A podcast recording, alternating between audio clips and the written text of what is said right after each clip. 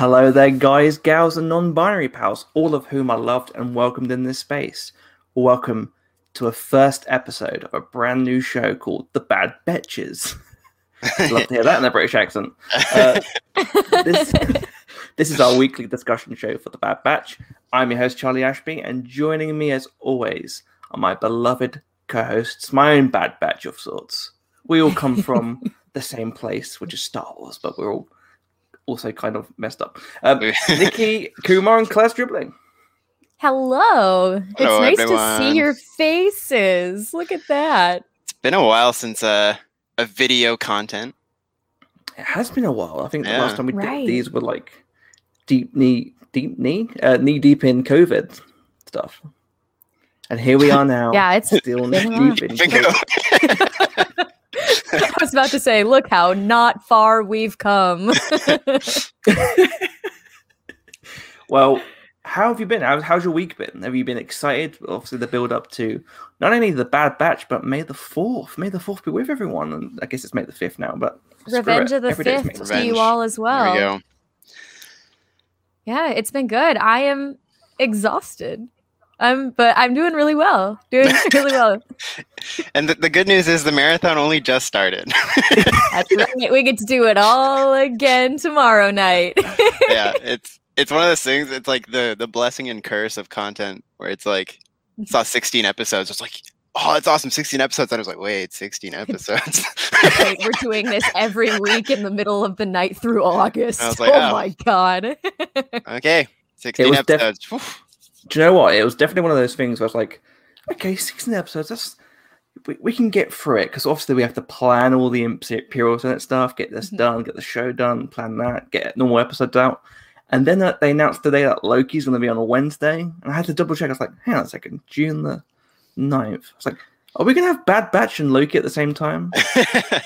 And as someone Yeah. who's doing another show for that and also writing reviews, not great. Not great.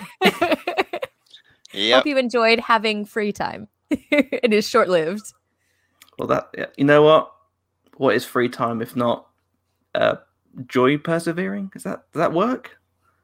Close enough. Pain? We'll, We can we'll- roll we'll with say. We'll say so. Well, there we go. Did you have a good May the Fourth though? Like, what did you do on May the Fourth, guys?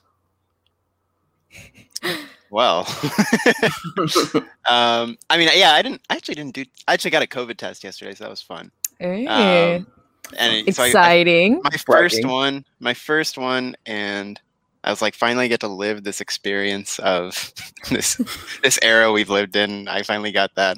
Um, so that was not as bad as I thought it would be. But then, uh, yeah, outside of that, I, it's weird. Like May the Fourth, I always feel like I wake up and I'm like, I'm gonna watch every Star Wars movie ever Mhm. today, and I didn't. Not at all. I I watched an episode of the Freemaker Adventures. there we go. And I mean, still that was about it. And that was about it. Um, but yeah, outside of that, I mean, you know, it's it's May the Fourth. I think a lot of people like s- a lot of people have like confused May the Fourth with like celebration. It's Mhm. like it's not necessarily the announcement day. It's like just chill out. You can chill. Just enjoy enjoy the whole your life of Star Wars. Like that's what it's about. So that's what I I did in abstract. I didn't I didn't really sit and watch much, but I but I took a lot in. What about you, Claire? Uh, let's see. So we did over at Kessel Run Transmissions, we did our immediate post Bad Batch reaction, which of course doesn't start until didn't start until 1.30 in the morning when the episode was done for everybody. And um, I was awake that night until about 6.30 and 7 o'clock in the morning doing some editing and and getting stuff together. So I stayed up till then. I'm like, Good Morning America is coming on. Okay. Well, Mm.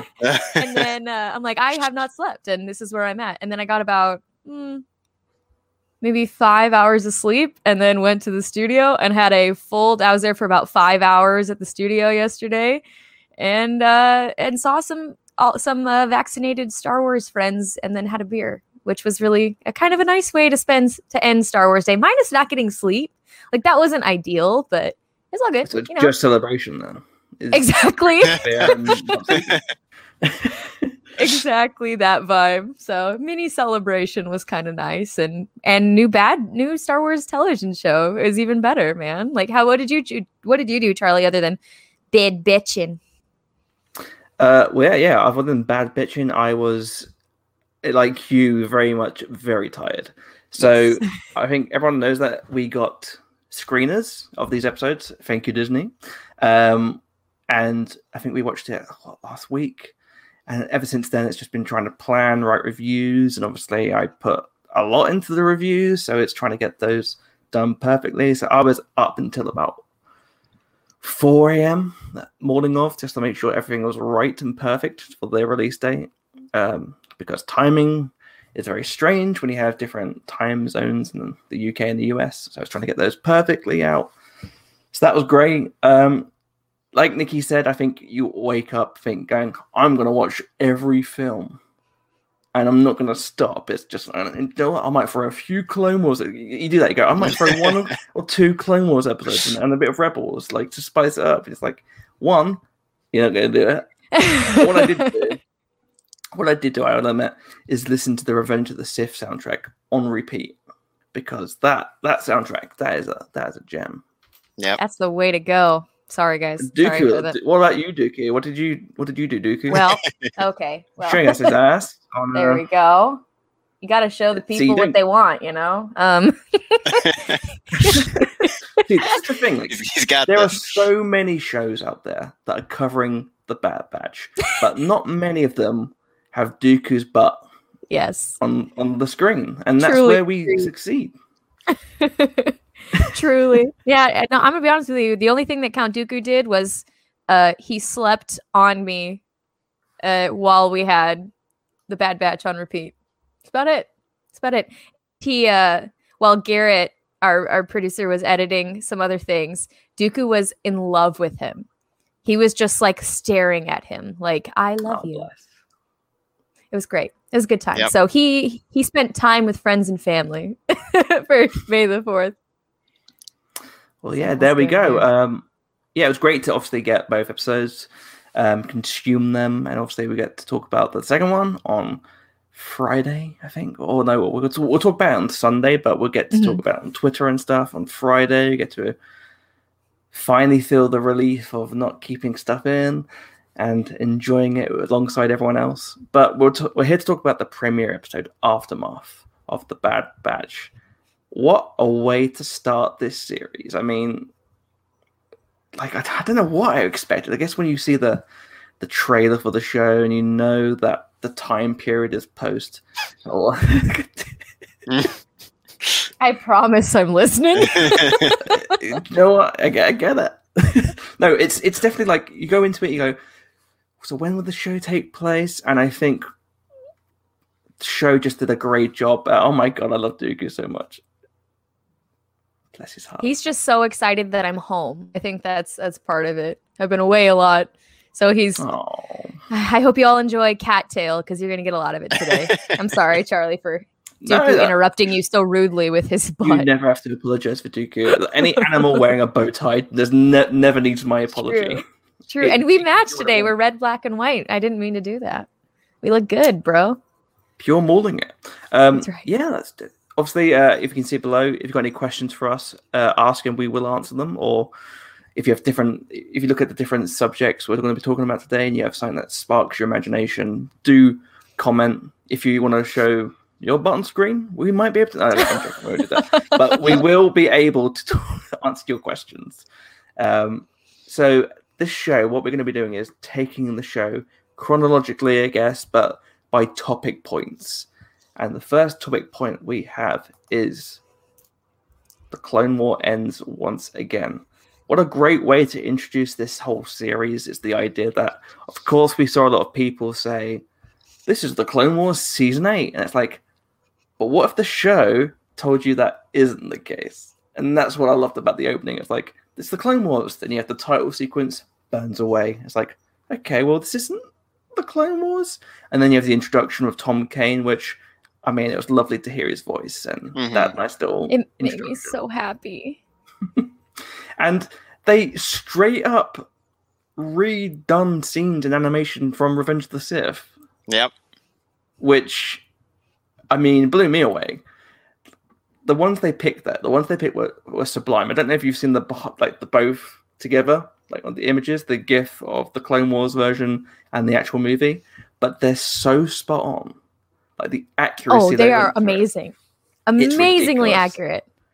'Cause of Also, course, I like- love that one of the things they chose was Grievous pressing buttons. I love like of all the things you could pick from that beginning of Revenge of the Sith, you pick this. You It's, you it's, did this. It's. I was like, Obi Wan and Anakin on the Invisible Hand. Obviously, it's great, and I love seeing even like the battle droids with the blue on them from the beginning of that film. I was like, that's really cool. They get to have their upgrade as well to the Clone Wars. I know everyone wanted that.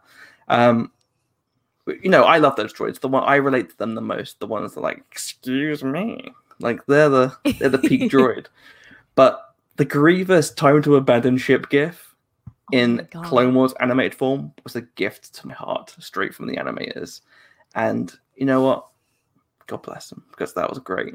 But yeah, we get into that. We get to obviously again see a bit more of into the Sith blending in with the Clone Wars, and we're introduced to the episode kind of like a Clone Wars episode, which I think is a really clever way, uh, once again, of being like, it's kind of the Clone Wars, but we're gonna we're gonna introduce it that way to be like, this isn't the Clone Wars.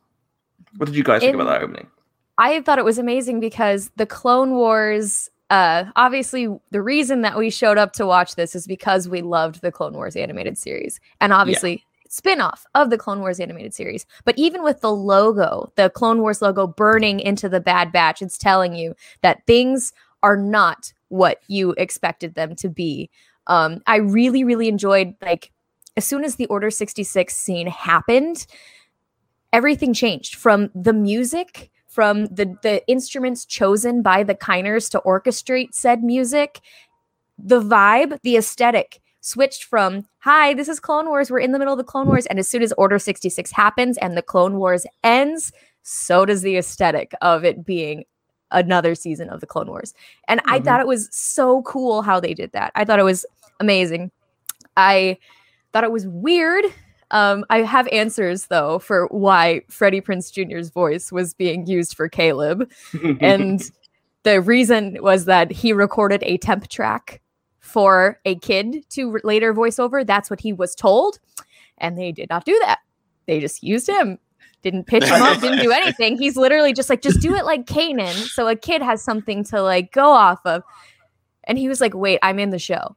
it was basically That's his reaction. fantastic. yep. It's I feel so bad for him. He's like, why? Why do they do that?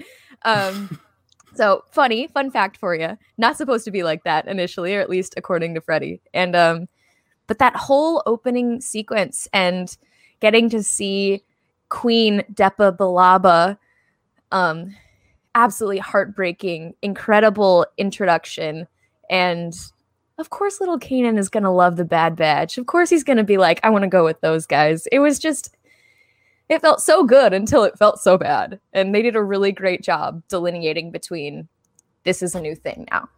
I loved it. Yeah, I definitely agree with all that. I think um, when it's like you, you start the show and it's like you think you're over your Jesse related trauma, and then you're not. And they're like, That's here you go. Like, here you go. Let's try this again. If you didn't, if you didn't hate your life last time, let's try this again. um, see, and yeah, I mean, it's it's everything about that. It's like it is, and like you know, we're gonna get into some of the the specific character journeys a little later, but like everything about this time period is tragedy. Like it's it's sad, um, and you know, you see even even in the Order sixty six, uh, like actual part of it, like you see you see the first crack in the team with with Crosshair, and Oh. you know you know things aren't right.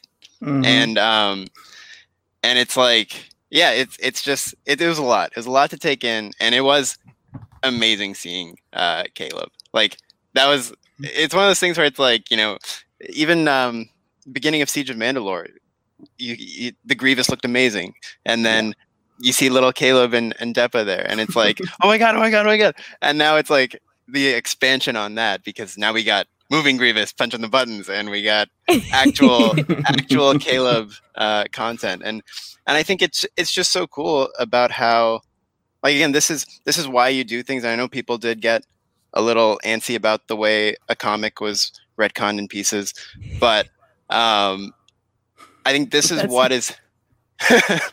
there we go. exactly, Kyle.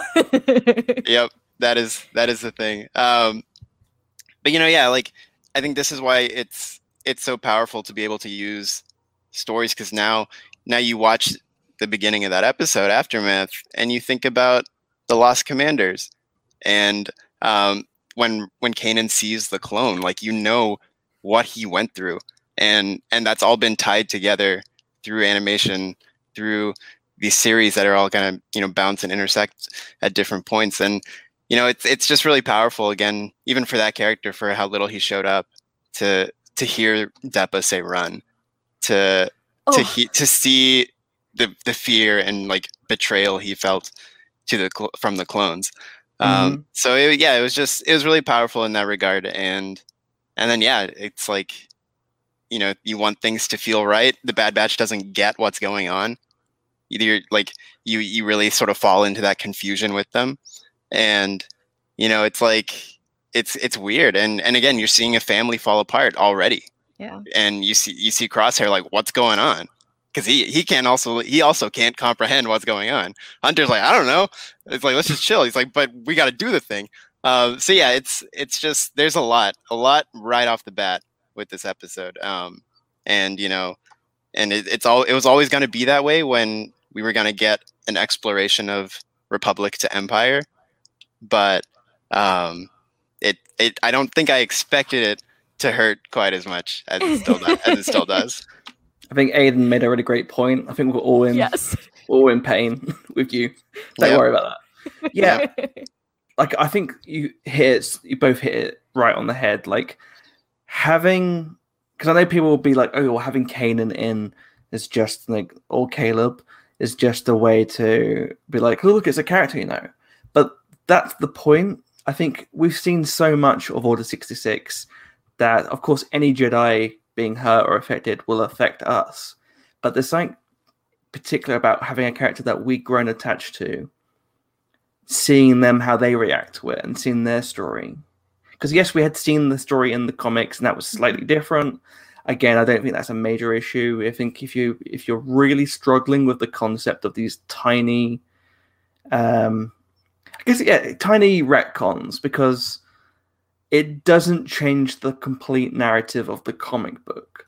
Yeah. Apart from small details, like obviously like the color of the clone outfits and uh, it being nighttime, I think, in the comic book, the major story of that comic still stands. Like that's not a big issue. Yeah. But what's important is that the storytelling decision that's behind that is what's pushing this forward, and that's the fact that we know these characters, and we know that when we see their story get attacked by Order 66, it will one affect us as an audience, and two affect the Bad Batch, a group of characters who obviously are like us, have some sort of connection to the Jedi, especially this uh, young Padawan who they've just been working with, and seeing that weird turnaround because we're in their confusion, like you said, Nikki. We're like, what's going on? Like, why why is this happening? Mhm. And I thought that was a really great way of having that subplot.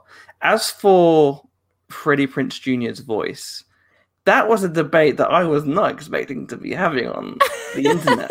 Like, I get why people are annoyed that it sounds like an adult, but he's a teenager. Pu- puberty hits in weird times you know Puberty I- hits him with And with them I'm just- midi chlorians, they they jumpstart that puberty like a lawnmower, baby. Just vroom vroom vroom vroom. Let's go. I'll say this: look, go back and watch Chamber of Secrets and listen to Rupert Oh, Grint yeah. throughout that entire movie, Yep. and then come Bloody back hell. and tell me that Kanan's voice. is bloody Really? hell, Harry. That's a good point. yeah It's Yeah, for funny, sure. like it's funny too, because like it, it, I mean, it did personally take me out because they animated him to look a little bit younger than I was under the impression he was at that time.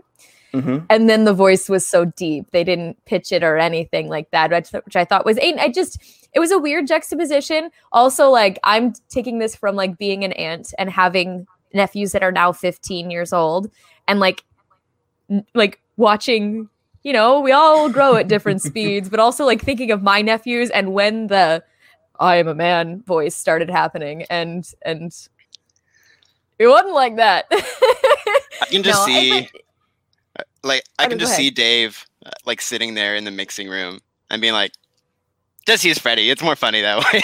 like, like, it's, like, it's almost George, like, the way he is mini George.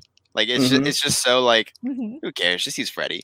Like, it's, it's, it's Kanan. Just do it. Yeah. I also And like the idea you- of when when he told Freddie to do the voice recording, he like just on his end of the, the panel bumped up like the little dial to get the voice up. And he's like, Okay, ready, you can talk. And he's like, You are gonna get a kid in, right? He's like, Yeah. But when you hear Yeah. Freddie saying, Yes, you are gonna get a kid in, right? He's like, Yeah, Mm. keep talking. but at least, but the thing is, Freddie acted the bejesus out of that part. He his Mhm. voiceover did break my heart, as as jarring as it was. It really did break my heart. And you brought up a really really good point as well. Um, it's kind of like the experience of going through the original trilogy and going back to the prequels. We saw what happened to Darth Vader. We see the effects of what have happened before. We already know how this story ends. And we've already seen the trauma that Kanan goes through when we meet the clones in the desert on Arrakis, hunting sandworms, I guess. Um, Arrakis, good time. Um, so, so Pumperdoon. Um, but yeah, I think that it's really interesting that I loved the way that, of course, we care more about it because we've seen how difficult it was for him to face clones again. We've seen that. We've seen that pain. We've seen that get unpacked, and it's. I really like how they did how they used him. I, I was hoping they would, and I'm glad they did. Yeah, I thought it was really interesting that we talked about on Twitter uh, parasocial relationships, and Kanan Mhm. got through that. He met the coolest dudes ever, and then they turned out to be people who like to murder his master. Just be careful, guys. Be careful on the internet Yep. because they might turn on you and you know have secret chips in their brains. You never know. You never Um, know. Before And we y- depart the uh uh what's it called? The the like bounciness of it feeling like the Clone Wars, I just want to say Kiner's Bad Batch theme is such an earworm. Like Oh, so I good. thing in my head all the time. and like again, it, it is just so bouncy and like you know, triumphant. So it it's it fit that theme so well. Or of like, you know, this feeling like, oh yeah, we're gonna go beat up some clankers.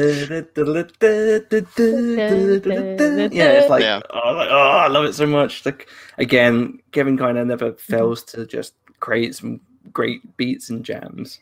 It has So- like it's very much the A team, but it has like the vibe of like a little bit March of the Resistance bounce to it, Mhm. and it's just Mm. like oh, it's like triumphant, and it you're it is total pump up jam music right there. Anytime you hear Yeah. that going, I'm like, all right, Wrecker, let's go, buddy. Yep, yep. Come on. It felt very like Pirates of the Caribbean to me. Like you know, that sort of like Yeah, Yeah. it's like swashbuckling. Bum, Swashbuckling bum. And, very oh, much so, yeah. And a great introduction to the team themselves again. I feel like um, it's really a great way of sort of having. Uh, and I think there's a lot of this actually throughout the episode. Really great uses of um, exposition to explain stuff in a way that doesn't really feel forced or like Mhm. pushed in. Like when uh, Caleb introduces the Bad Batch, it's like these are their names in case you didn't watch the the, ep- the Clone Wars or the Yeah. episode they were introduced into. This is what they are, and I think we get like uh, I think later on tech sort of details all the stuff that's um, What makes Then- them special? what makes them Mhm. special. Yeah. It's like, by the way, and it's like I thought that was a really great way of introducing that for people that you know didn't watch the Clone Wars, and that's what I Mm-hmm. think is interesting as well is that the introduction, even if you don't know who Kanan is, you will see a Padawan, his master, and you'll be like, okay, I get the connection. But I will say as well, one last thing: the scream she lets out. I've rewatched the episode three times. I have cried every time that that happens. It's, It's- so horrifying. Blood curdling scream. Excellently performed. Excellently performed. hmm That yeah, that whole sequence. And I remember, I think I was texting you, Nikki. I like, "Oh, "Crosshair makes me angry. Like uh, I'm just going, oh, I'm getting so mad." Uh, like what a 70 minutes, what a 180 that episode did on me. It slapped me in the face and went, "Think about what you're saying, sir." that, that's me to everybody who texted me. it's, it's like, because okay, anyone who's heard me talk about Bad Batch long enough has heard Crosshair is my favorite. It's a rough episode, but I got faith. I got faith still. And and again, like again, this is the tragedy. You know, it's it's like literally not his fault. And no, it's not. Mm-hmm. and it's like and you know but you're watching that ha- fall apart and you know obvi- we can jump into it later but like it it pulls you know it pulls everything down and um shows again the tragedy of the clone is like they um they had lost their free will.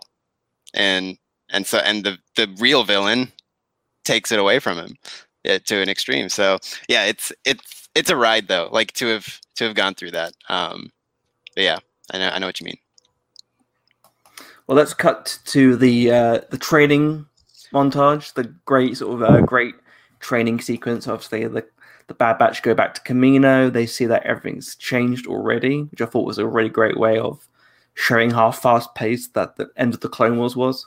Because I think people forget, like they, they just assume, oh yeah, the Clone War ends, and then it's like we have to make the Empire, we have to make pamphlets, we have to make uniforms. And I think like one of those ongoing jokes is that how comes they had these ships and outfits designed at the ready at the end of the Sith? How come the Death Star's already been built?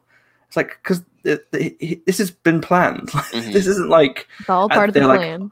Emperor Palpatine was like, "Oh, okay, great! Now we have to rebrand ourselves. We have to keep making new like business cards." He'd had the business cards printed. They've been on the desk for about three Yep. years. this is this is like the horror of it. Like he is all the manipulation, and you see how fast paced it is. Kamino is being wiped out. We see Grand Moff Tarkin, obviously at the time he's Admiral Tarkin, appear with the can i also Coruscant Guard. Yeah, I sure. mentioned the I think the most chilling part of the episode is the the the str- the like stretcher with the the sheet Oh. over the body and the lightsaber Mhm. falling out. Mhm. That Yeah. was like, oh my god! Like, is that supposed to be? I don't know because Shaak Ti's had like so many deaths. I don't know what I they know, like yeah. consider, but I know she was like there. Bef- oh wait, no, she was at Cor- in Coruscant. They say Yeah. she. Mm. Yeah. and I think the hand was green. Okay. With a hand So, that yeah, falls out and drops lightsaber. that So I don't then? know. Uh, oh, It could. It could have been. makes me sad then. Oh wait, no, What? didn't didn't the green Oh, one? no, Didn't the not green one get shot? Oh, okay. Um, by Maybe top. then. Uh, Which, I like, was thinking, like- speaking of the order, like the Fives Order 66 arc, we got that in full swing with Nala Se showing up with AZ being cute Yeah. and doing cute stuff. Medical Bay, man, We'll back home. about yeah, the, the Cade. Kaminoan stuff is very interesting mhm. because it's like, is it redemption or is it business acumen? yes. That's what you have to debate in your mind. It's like, are they trying to be good now, or they're like, God damn it, our product, like, oh, I'm not gonna let them waste it. Losing Yeah. our go biggest and be free. client. I think that was another like, um, you know, again, it's like how much this episode has sort of, you know, makes you rethink the way you've seen other things, right? And and yeah, like that the episode of uh with all the Sifo-Dyas stuff, and it's like you're like, oh, are the Kaminoans like in on this and like super shady? And then this one, it's like it sort of tilted that back, and it's like, well, where what do they know? Like what yes. obviously they're taken aback by a lot of what's happening and then yeah you'll see you see other stuff near the end but um yeah no it's, it's really interesting how many how many things it's like the things you think you know well what if it's this and it was it's really clever at, at, at navigating all those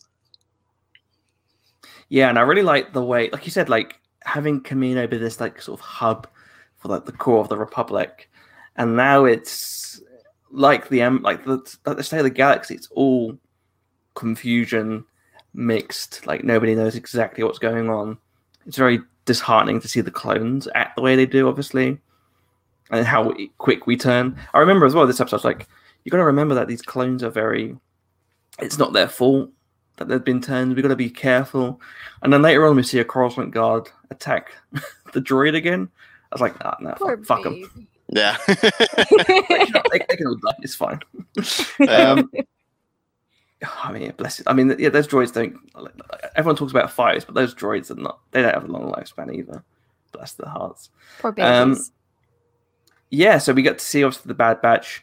Tarkin has come to Kamino to basically do the do the, the Trumpiest move ever. Mhm. Like, I'm afraid the deal was with the Republic, not the Empire. oh Um, God. Yeah, one of my one of my favorite pieces of commentary was uh, when Reed, wa- our friend Reed, was watching it, and uh, he was like, "I now believe Palpatine changed the Republic to Empire just to get out of contract stipulations." That's pretty good. That, that that definitely might be the case. And So like, yeah, he's like, Cheapskate, man. yes, these ships are great, but we have to cut costs. Yeah, Thinking. He's thinking. He's like, we're building a Death Star here, okay? Just in case you don't want to go over the deal, I would, I would think about that. Um, and I do, I do love the idea of them cementing the fact that the reason why they're not having the clones is because, obviously, one, it's not proven that they can control them 100% because there are Mm. outliers that obviously escaped. But two, it's the idea that they're cheaper. They're cheaper. We don't want to pay you, you guys. You're like you're like the top tier cloning experts. We could get some clones down by like we can get it cheap online. And then it cuts to episode nine, and it's like the big Wish. Snoke tanks. yeah. Are, Oh my snow- are stormtroopers the wish version of clone troopers? Is that No, what we're saying? is. Snoke is the wish. They're the wish um, clone Kaminoans. They're the ones with the cloaks. Oh my Like- god. We don't know what we're doing. No wonder it took so long to get Snoke and he was sort of screwed up when he got there. Yeah, th- th- Should Should they're have like- bought the name brand, the Kaminoan Yep. version. he goes online. He, he goes, update your DNA. Palpatine puts a DNA tube in, and it comes with a picture of a perfectly young Palpatine, and it arrives in the post and it's Snoke. oh my god, like, oh god damn it! Like, put it, put it in the tube. the great, might great it. value, Amazing. uh, the genetic chain. Oh, uh, God. Not great. Um, yeah, and it was great, obviously, to see those, those Tarkin be such a great villain, and I think what that's actually one of the things I really appreciate and love about this new era of Star Wars that's been around since Disney took over is that they've really cemented the fact that Tarkin is the worst person in the world. Yeah. Oh yeah, he sucks. He's the one of the best villains in this franchise, and they're not a, they're not afraid to use him that way. Yeah. He's And- he's he's def he's like my favorite Star Wars villain. Like I've I've always felt like that with especially with things like uh the Leia Princess of Alderaan book. Like hmm that was I think that was like the time it cemented it for me because I was like, "Oh my god, this guy." Um like he just he just has that thing and like there's something it's like another reason why Tywin Lannister is one of my favorite villains ever because it's like they're not driven by this mystical dark-sightedness. They're just mean because they are. Like Yes. and and it's like the, it's so amazing to you know have a villain like that where it's like there's no mystical battle going on they're just mean because they like the power of of ruthlessness and it's it's yeah it's just it's sad to see you know your it's always sad to see your heroes come up against them because they get hurt Yep. and there's some real analytical like like the way they showed Tarkin in this episode. Obviously, he's very smart, so he cuts through people's bullshit and he like cuts them off. Like with the Kaminoans, he's like, "No, look, I think you'll find that we can do better than this." But there's a, a very specific scene that I absolutely adore, and obviously Stephen Stanton is a great Tarkin. I think he does a really great job at cr- making the character his own, not just being a you know a vessel for Peter Cushing. Mhm. Um, but there's a very great m- moment that isn't voice acted; it's purely the animators, and it's when they're overviewing. I think it's either the clones of the food fight or like afterwards when he talks to them about um about the Bad Batch, and he just looks at Omega for a, a brief second, like he scans her, like he he he, he- he just looks down and he's like, you know that he's like working the gears. He's like, there's, there's something about this kid. Mhm. There's something off here. And I, I want to find out.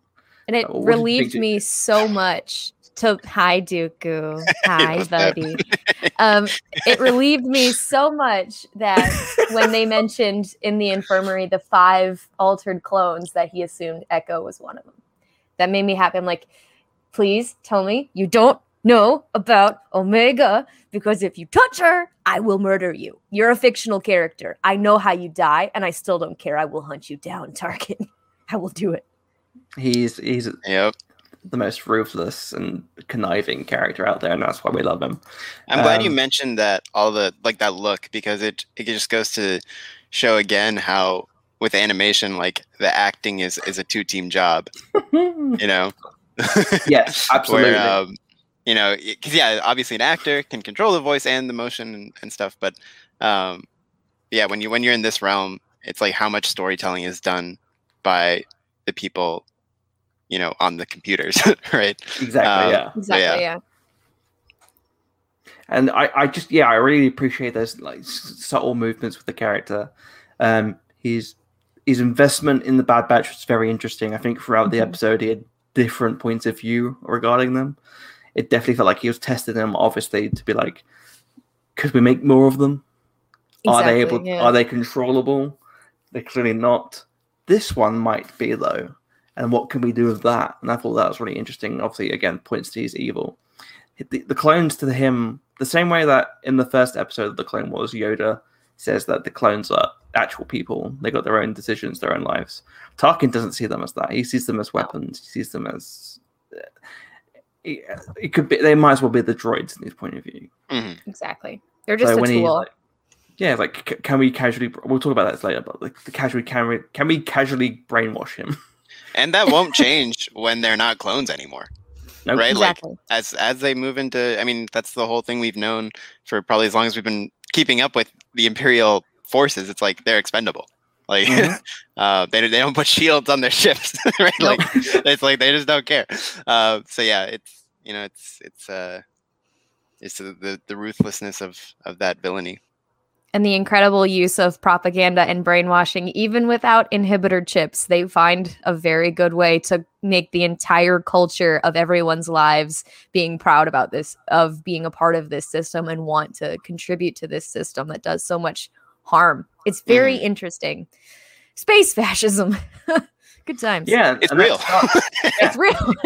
it's real and it starts from the beginning it starts it's not like a thing that's slowly introduced like we said it's straight from the beginning they're straight up saying look the empire is good this is what we strive for if you want to interfere you're a separatist you're one of them you're outward you're you're other and you need to be dealt with Right. Mhm. and i thought that was really interesting how they delved into that And the you say the- training Oh, Oh, yeah, you, sorry, say, go. you say the begin. You say all the way at the beginning, like, and we all love the scene at the end of Clones where the Imperial March is blaring and Mhm. they're all there on the the um the the courtyard or whatever, and like, yeah, this this was all. It's again, it's it's the brill- the brilliance of Palpatine. like, you know, it's it's it's just yeah, you see it the whole way through, and it's it's amazing. that'd definitely be his um his perfume name as well brilliance by palpatine Yeah, for sure, Smell- palpatine's must unlimited fragrance. unlimited fragrance Oh my goodness. It would I like I imagine that Pal that any fragrance by Palpatine would have a really high class packaging but actually just smell like Axe body spray. Oh, yeah. or, or really smoky, right? really smoky, a little bit charred. Yeah, Yeah. a little, little sizzled. He electrocutes every Burns bottle to make sure it's mahogany. great. Yeah. Next oh one. my. Was it Robot Chicken was like, "You smell bacon"? Oh, lev- Oh no. bacon. Oh goodness. Um, yeah, but the training sequence was really great to see um, the squad show off their skills, and then we again see the relentlessness of Tarkin by, you know, casually swapping out training blasters with actual live rounds. Yeah. Um, and obviously, I think what's great about the show as well is that, and we have this always in Star Wars, is the well, we don't know what happens to them, so they could die. Like when Wrecker gets shot, he could have died. Then we don't know. Like you know, that that's the that's what's great about the tension on, of the show. And I was about to throw hands when he switched to live rounds, and the first thing that happens is Wrecker gets shot. I'm like, don't you touch him. and the mayor, I love the the Kaminoan voices. Like the mayor is like the prime minister is like, uh, I don't know about that. Please don't. They're very like- expensive. I could damage my clones in our facility. Uh How about- I had to How about refinance my mortgage. Um, Yeah, no, I, I love that that whole scene though. That was that was great, just action set piece writing, where it's like you know, and you get your classic Star Wars, your your breezy danger of Star Wars, where you know they're in trouble, and Wrecker's like, "Oh, I don't like hand hand signals." He's like, "I don't remember that one." so it's like you still get that fun. You get you get to see all the different reasons of why they work together, and like you know, so whether that's tech hacking the dude and sitting on him while he's shooting, or Crosshair sniping the knife into I- the dude's face. Like you see why they you see why they all shine, and it, you know it's Mhm. it's just it's great um, putting that all together. And it's funny because you, you bring up a good point. They are so different in how they approach. You know, they all have a different set of skills, obviously. And um, but the when they come together, they're an odd couple. You it's always they're always coming together and defeating their enemies in ways that you wouldn't expect. Mm. Um, and also, uh, speaking of things that you didn't expect to team up, Wrecker and Tech are my favorite duo ever now. Like, honestly, they Mhm. are a weird little odd couple. They have such great banter. You think, like, the super smart guy and the sweet big man baby who's dumb as a pile of rocks. Sweet like meathead. they are the ones that have this special little banter and connection and and oh it made me so happy and it's i thought of that because of him being like i don't remember like you memorized he's like i did just the Yeah, it's like, I dialogue did it's remember them. amazing Yeah, Mhm. great, great comedy. Very great Star Wars Mhm. comedy as well. Like in the thick of action, you need to have that little bit of alleviation from the fact that there's death droids trying to murder you. Yep. Um, I thought that was really great to see the design of the, I guess, Death Troopers. Like they're like the early version Yeah, of the Death Troopers. Um, they remind me which a lot of those ones in the uh, the Wynkahthu job on in Rebels. mm, Yeah. Yes. Those the guys like in the ship. Um, yeah, it very much like a predecessor of that, which then feeds further into the the Dark Troopers. Absolutely. Mm. Uh, Aiden says Scar Squadron was inspired by the Bad Batch. Maybe Tarkin helped in the creation of that squad. Yeah, Tark Probably. Tarkin Initiative, the think tank, right? He's like, like, ah, these these clones are good, but what if we gave some random people lightsabers? He's like, okay, okay, Tarkin, I see where you go. I Um, see you making moves, bro. what's your, And yeah, what's also- your game, sir? also, going back to the um, the the non-dialogue acting of the characters in the in the action sequence, like you can tell, Crosshair is is still annoyed with Hunter, Mm-hmm. but they still fight for each other. and like and you and you see that with the through the body language where he's like "Uh," but you know he still goes and does it. He still calls for the knife. Like and it, again this is all building the, the conflicted mess that's going to come into play with him being you know abused into a, a weapon of the of the empire. Um so yeah no it's again it's just they did such a good job at building this piece by piece by piece. And you know and it just keeps going until you know the it, it goes down officially And I, what I actually did appreciate as well is because obviously we saw the Bad Batch in the Clone Wars, but it was really great to see Echo as part of that group now, and especially Mhm. for a group that's been going for like the last few months or so, and like they actually are like a family of sorts. which transfer student sweet. Um, and they're so quick to adopt people that don't quite fit in. I love that. I love that about them. They do it with they do it with uh, Echo, and we see the aftermath of him being now at home with this pack of weirdos. And uh, now we got Omega. Now we got Omega coming in and and coming under their wing. That like instantly wanting to come back for her, even though she like hung out at the lunch table and, and told him, "Hey, maybe you should watch out for Tarkin." They're like, "Nope, one of us. Let's go." I love that. do you, do you think, obviously, at the end of the, the Clone Wars arc, when Echo is like, Rex is like, you you you belong with them, and he's like, I know I do. I need just to salute. Do you think when he first got to Kamino and he, he smelt the room, he was like, I've made the biggest mistake? Because I can imagine like Rex, Rex's room on Kamino has got like candles. He's got like a flat screen TV. You know, it's, it's maybe He's like- uh He's got all like modern furniture in white, like all white furniture, keeping it classy, keeping it modern. And uh, he's got like smooth space jazz. He's got going in the background, and then he comes here and he's like, "What has happened? I've made a terrible mistake." I think we Oh. can only hope the uh, Techno Union fried his like nasal passages. it's like he's got he's got no hope. no hope in there. down. Yeah. It's uh it's it's it's nuts. Nuts to think uh what he would go is uh I guess anything's better than being locked into that little tube, right? So That's true. exactly. yeah. I would, yeah, I would say, yeah. He's like, you know what? I'm just thankful that I'm not a giant map telling people stuff. Um, and yeah, the really great comedic bit, obviously, with the food fight, which I thought was really sweet as well. And it shows that even though the clones in general are, are like brainwashed now and like are following these orders against their own will, there's still some personality at least. Like, Mhm. There's Yeah. still some like, you know, like like fuck you, like fuck you, no, fuck you, sir. Another big Yeah. food fight. Love a good food fight. Bad batch got a new Oh. member. sad, sad batch. Man, And you know Got who him worked on that. fried. yeah. Took him three years to get that one out.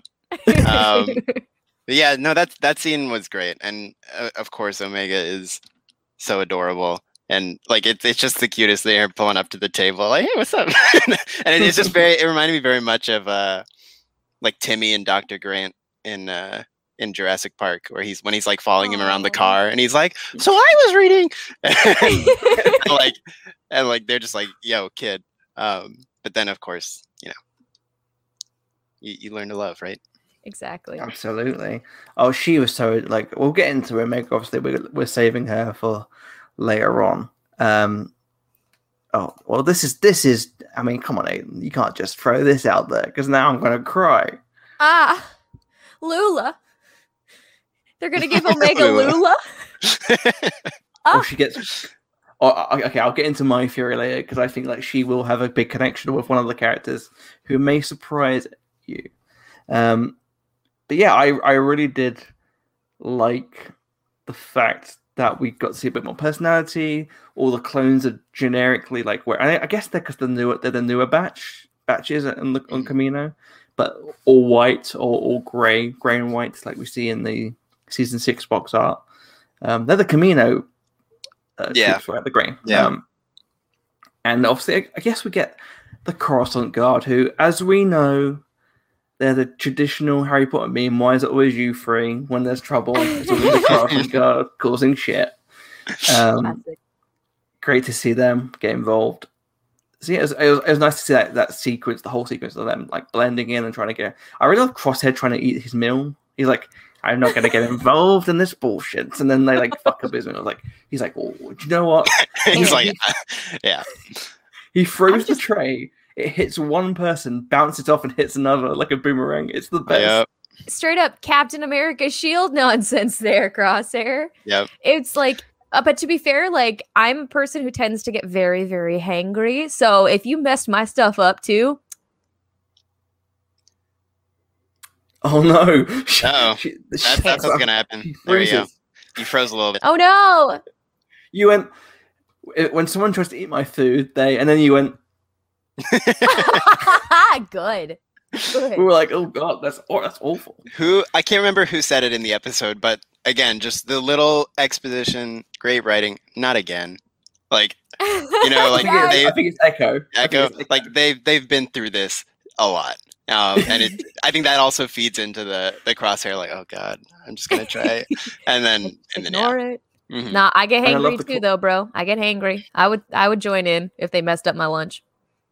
The classic film trope of the getting knocked out and it cuts to black and then waking up. It Yeah. reminded me. My immediate jump thought jump was Back to the Future Two, when it's you know the easy way or the hard way. Whack, and it cuts to like the easy way. That's all I can think of is that, that little bit from Back to the Future.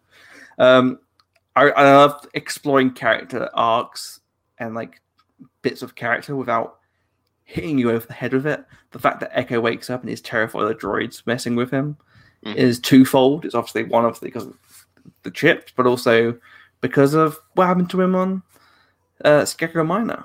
exactly. And Omega's so perceptive. Her being like, I don't like being hooked up to their machines either, because she knows, she knows that that's anxiety inducing for her. Just like Mhm. she knows that Crosshair needs to follow orders. That there's something in his head that he that she she's like, I know, I understand.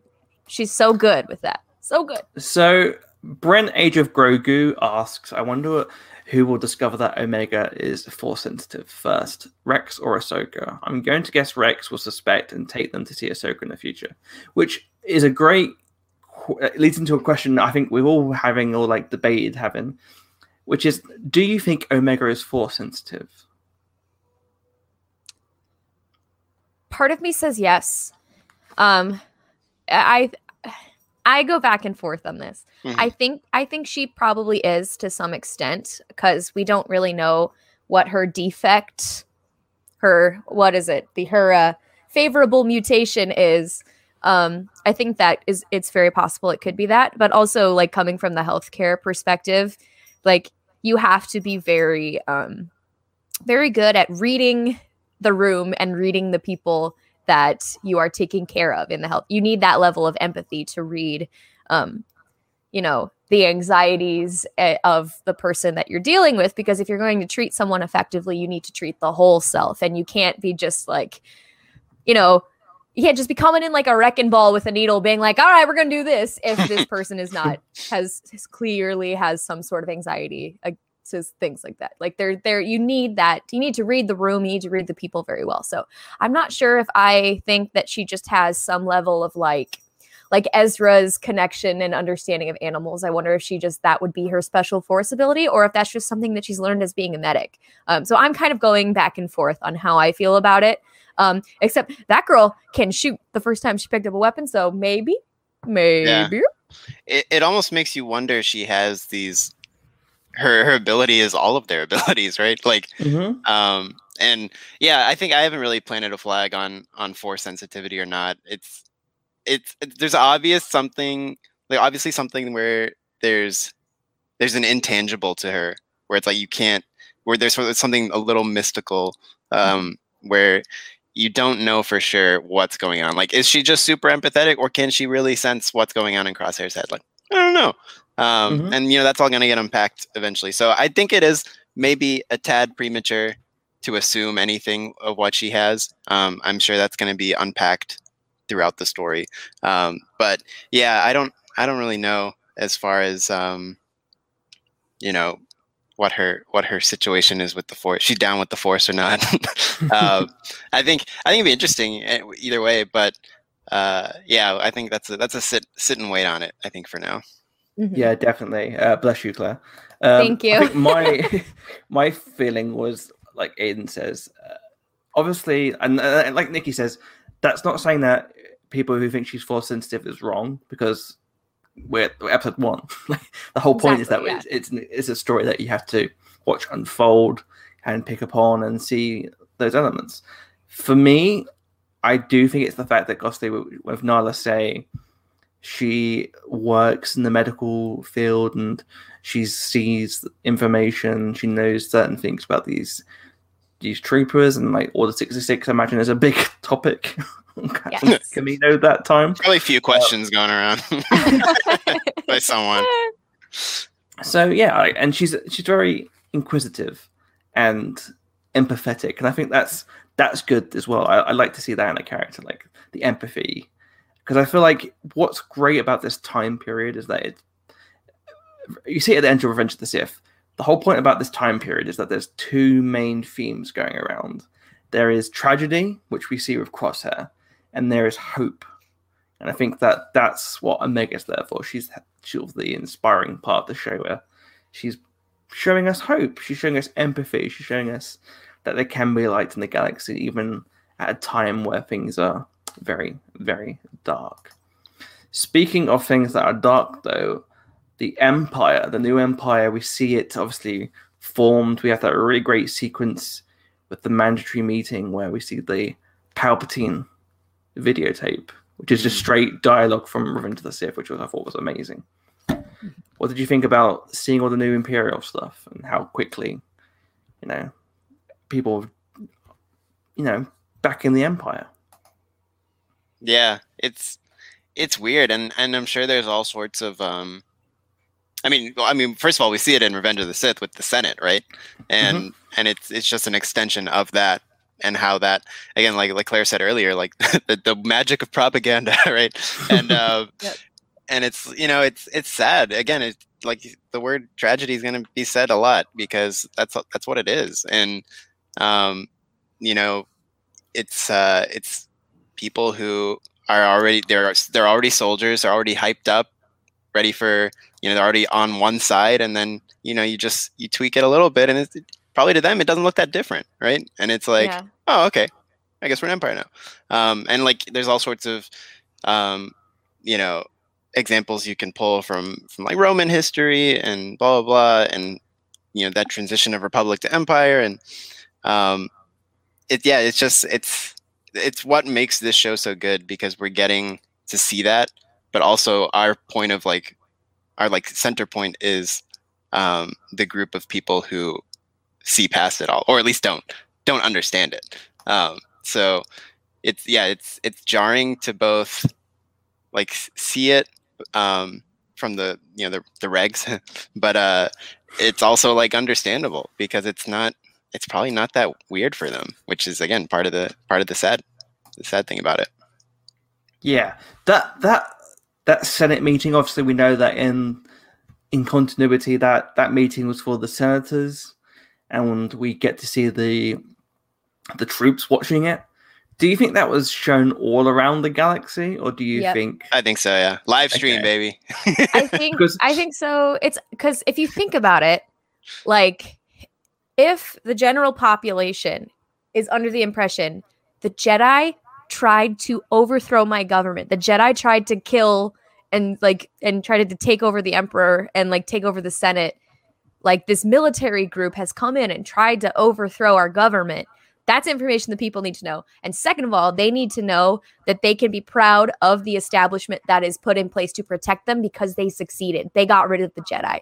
It is ve- very, very good populate like pop- propaganda tool because now they can feel pride in the sense of this scary, like completely um, life and government altering coup attempt was squashed so quickly by this empire that I'm team empire because they're going to protect me. It's very much showing that to everybody and seeing how the attack on my life has left me scarred.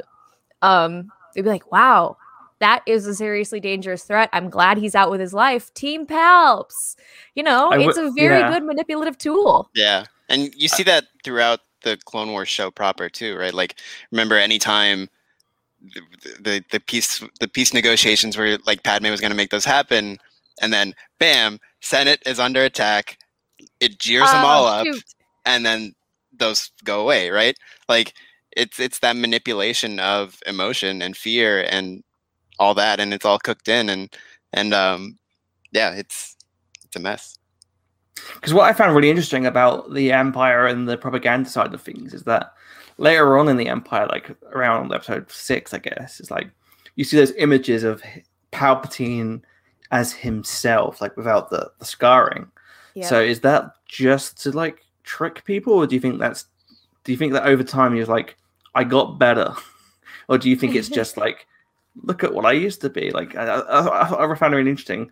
I will say, the the the camera droid that shot upwards to I, I guess to like show off the scarring, but not the most flattering angle. Yeah, always from above, right?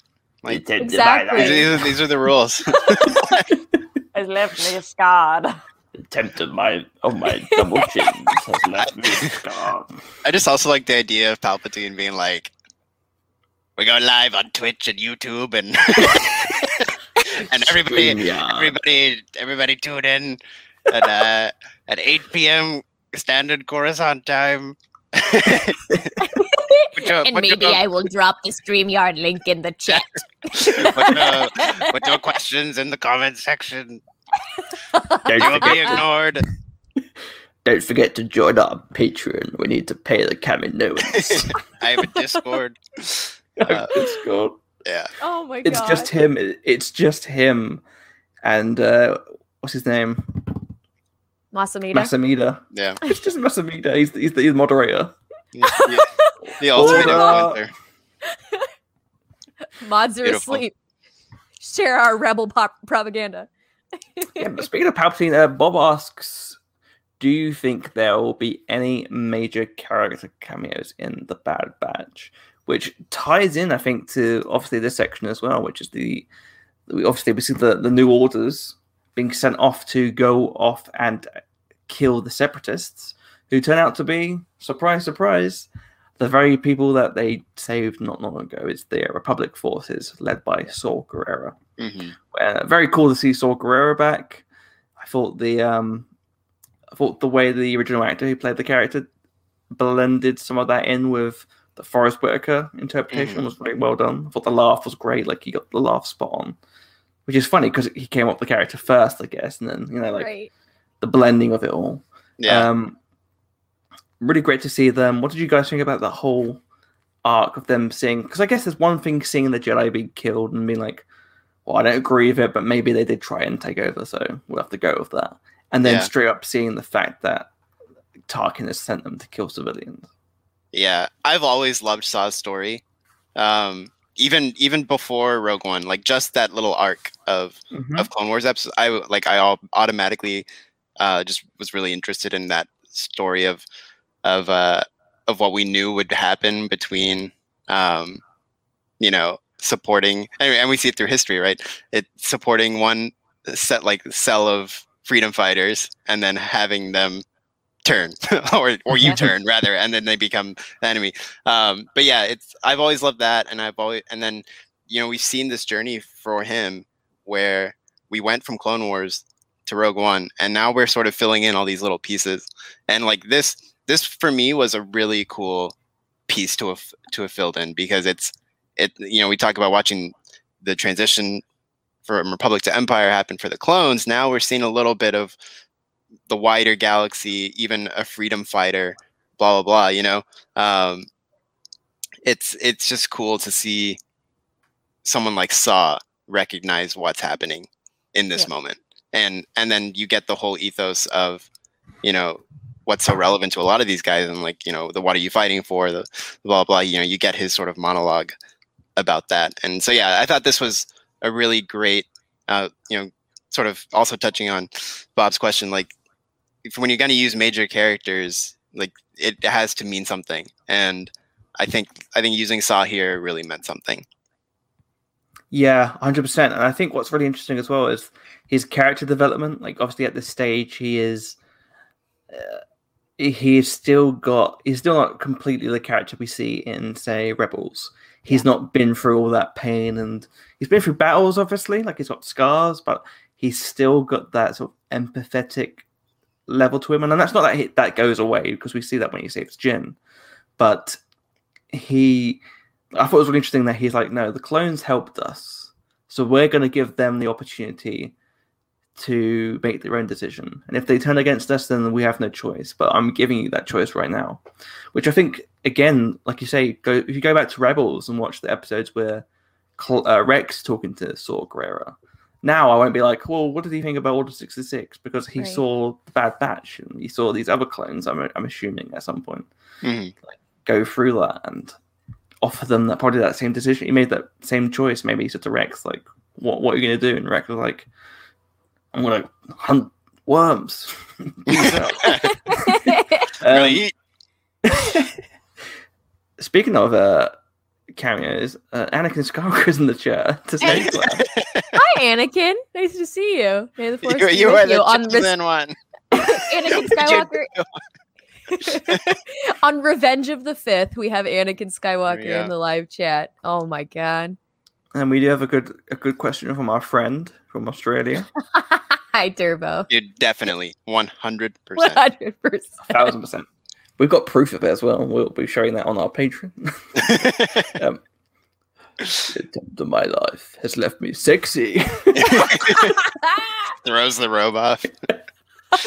it's like uh you saw that behind the scenes footage of the uh the hut wall from Last Jedi that Rian Mhm. Johnson posted. That would same effect but on Palpatine's robe, just like oh my god. disintegrating off and he's just standing there like radiating. He's like, it's that scene in Revenge of the Sith where he sits in the chair and he goes, Every single person, including our friend Obi Wan Kenobi, is now a potential customer. tell Ten credits a month. That's you tell them to hit me up. I would, yeah, I, I'd love to see Palpatine's OnlyFans. I'm sure that uh I'm sure there's some fan art out there somewhere. He's like hanging out with my cloning vats. yeah. Had a kid, lol. Lol. Um, Oh yeah, no, goodness. I thought it was really great to see that. Obviously, the you get a, a bit more expansion into what Order sixty six is, as opposed to obviously it's not like kill the Jedi and then you're like done. That's it. Like it's it's more than that. It's the constant, um, you know, like it's the it's brainwashing. It's telling you what to do, and I think it's really great. You said seeing Crosshair's reaction to the because he's like he's struggling. He, he- he's like, this is an order. I, I have to do it, but also Mhm. I never took orders before, so he's like you can see that. Yeah. Yeah. It's like the the weakness like the chip being weak, right? Is Yes. like is like allowing for that like that struggle. And like even even back when, you know, back closer to the beginning when they're leaving um Kaller, it was like he's like, Why didn't you kill that kid? Like he just doesn't Yeah. get it. Yeah. And like um and yeah, now it's the same with Saw. He's like, Tell me to take the shot. Tell me to take the shot. And he- he's like, I'm here. And- I'm and, aiming uh, at the old lady. yeah. It's like this old lady is very dangerous. yeah. That's Yeah. the first target I gotta take out. she's like the big. She's like, and it'll turn out she's like the the like the most dangerous bounty hunter in the High Republic. Yeah. she trained Fennec Shand. Oh my God. god, that'd be awesome.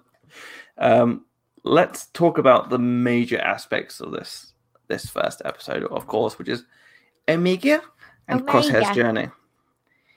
What did you think about Omega? I, I, I just love her. want her to say her name 800 times. I love her. She's so cute. And while she's at it, everybody else's name too. Yes. Yes. Tick, Iko. Echo, Yeah. Hunter, Crosshair. Yeah, it's the best. I, I, yes. uh, She rocks. I I love Dee Bradley Baker as an actor, but the the disparity between his clones and an actual New Zealander voicing a character was funny. like it was like I was like, this Yeah. is funny. This is like like it, it threw me out for like a second, and I was like, it's a story. Like, come on, like I, I can I get it, but it was funny. I was like, especially because it's when you when you meet a New Zealander, they're so New Zealand. Like it, it, it's so ingrained. Hmm. Like it, it's it's just great. And I just having Michelle Ang play the character was really great. I really love her voice. I thought it was great for the character. We talked about the animation, and I love how we've come from season one where Anakin's hair couldn't move to there's a scene where I think I think it might be the first sequence that Omega's in where she she smiles and the smile animatic like the, the grin was so amazing.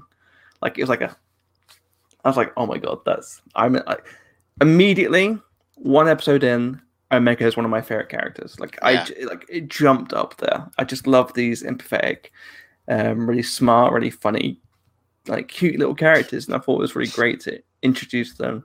Somewhere made a really great point I didn't even really think about, which is that she sort of takes up the Ahsoka spot Yeah. in terms of a new, a younger, a younger girl who is uh, inquisitive, um, and asks questions and is like learning new things about the galaxy, which I really like. I was like, oh yeah, I never really sort of thought about it that way because obviously, you know, the Bad Batch can't won't, won't, won't land on Tatooine and go, wow, Tatooine. Like you know, Yeah. it's going to be you need that younger spark to be there and sort of add to that. And it, it's a great way to like inform the world and also i mean cha- it challenges the characters you already know right? Like Yes.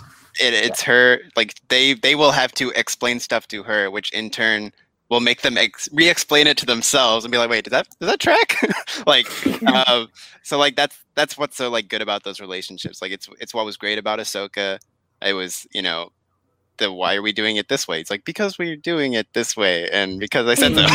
like, like, uh, and so you know, it's always great to have that kind of balance, and you know, it's it's such a it's and it, it's it's even more exciting when it's someone as just lovable as Omega because you just you just want to you just want to have every question she has answered. uh, Dylan asks, "Do you think uh, Mega's sensitive?" Kind of answered that, uh, but would it feel like a cop out? Maybe like Marvel's Taskmaster, which I would love. Like, yeah, the the idea that she can mimic behavior without even really knowing. Like, especially Mhm. like the blaster. It's like, oh yeah, I could. I've never shot a blaster before. I think it's either yeah, a mixture of either yeah, Taskmaster with a bit of crosshair is obviously like bullseye. Like we can just Yeah. like, get ridiculous shots bouncing off stuff, Mhm. which I I love. Um, but yeah, Omega I thought was a really great character. I thought the way they introduced the, the, the element of her obviously being a clone, which I don't want to brag to Twitter, but I called it. I called it very early on. So to all the other people that were like, "Well, we don't know if it's a New Zealand accent." First of all, yes, we do. Two, of course, it's not Palpatine's clone. Get out of it! Get out of it! Like I just love, the yeah, the a female uh, Django duplicate. I thought was a really, really cool idea and a really way, great way to sort of expand those characters and, like you said, that it, it, it gives something for the Bad Batch to bounce off. Mhm. Um, and uh, Sure. and to grow with mm, Yeah. throughout this like they there's a lot of change going on in the galaxy and there's a lot of change that they need to personally undergo in order to fit in in this new galaxy. I think omega is going to be a really really interesting vessel for emotional character development for all of these men who their entire life i mean look at wrecker scraping successful mission tally marks into the wall. That's all they've ever known. That's all they've ever known. They've Mhm. never known a galaxy without that. Mhm. and obviously they're going to be on the run for a little bit.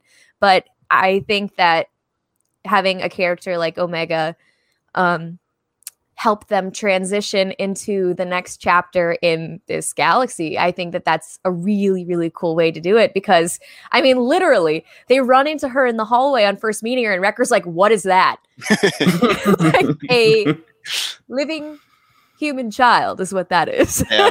and um, it's funny to watch. It's, it's we've in this one.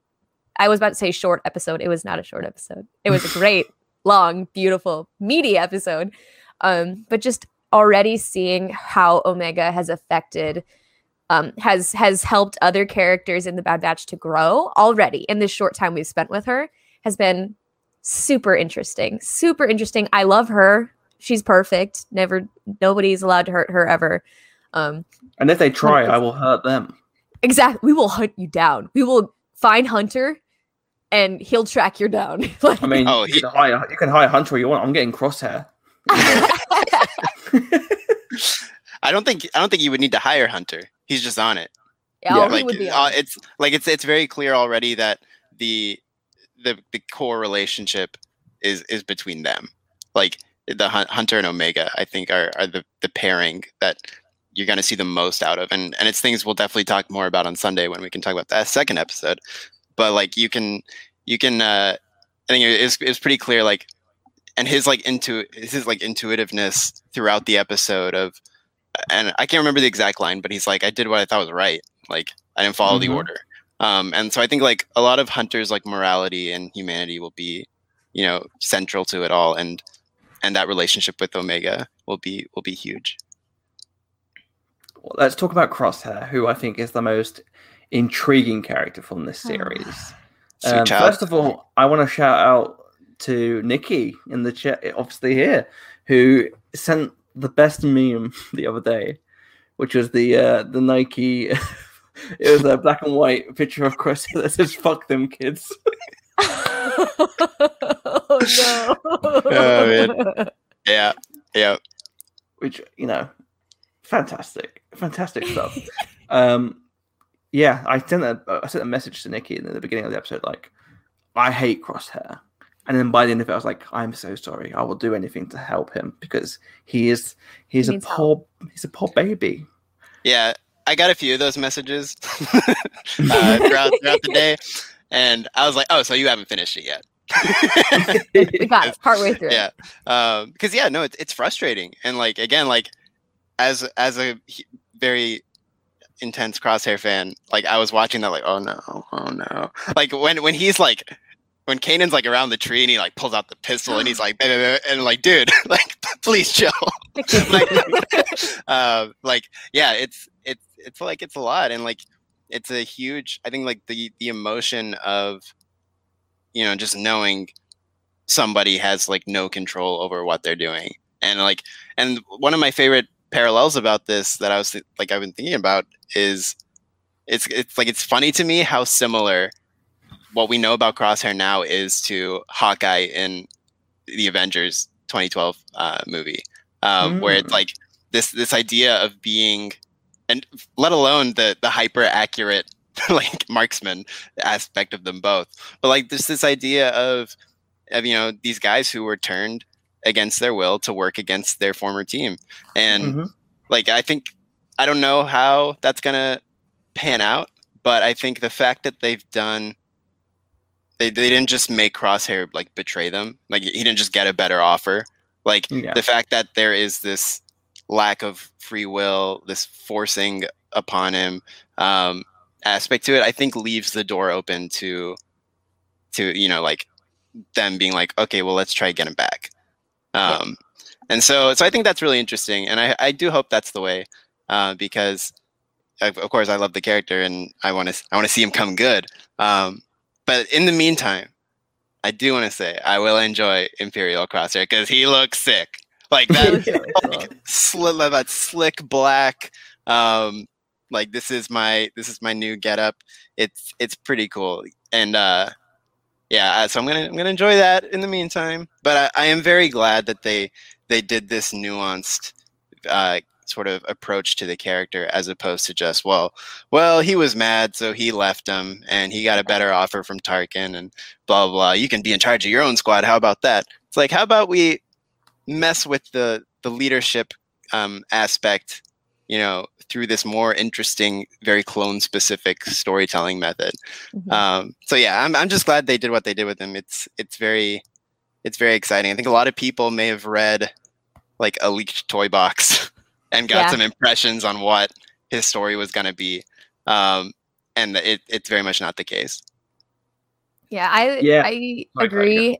Uh, the thing that I found super interesting about Crosshair's journey in this, it's so like you wanna you wanna hate him so bad, but at the end of the day, like you also just want to grab him by the face and be like, "It's not your fault." Like Omega tried to do. It's not your Mhm. fault. I understand. It's not your fault. You're fighting it. I can see you fighting it.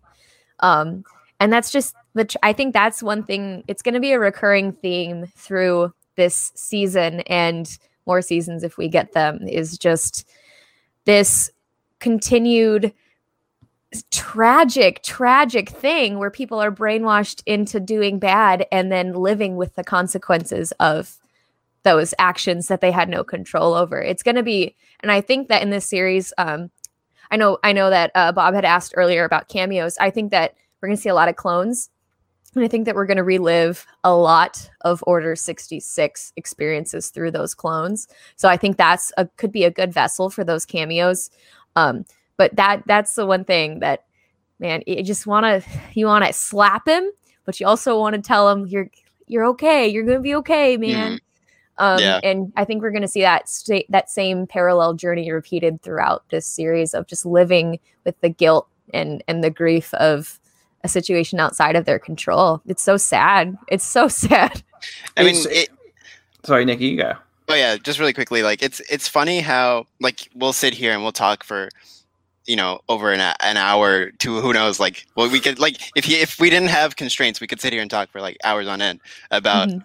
about this stuff but like at the same time audiences are so simple right like Mhm. like it's so simple to code an audience against a character right like Oh yeah. like we're we're so we like we see what crosshair's doing and it makes us mad because like because the simple emotions of of you know of character and story and and like yeah it's it's so good how they play with that and they they make you want it and then they make you they're like oh he's such a douche and and that's the funny thing too like it, they picked the perfect character because he is the most abrasive one like even outside of um, you know messing with his chip.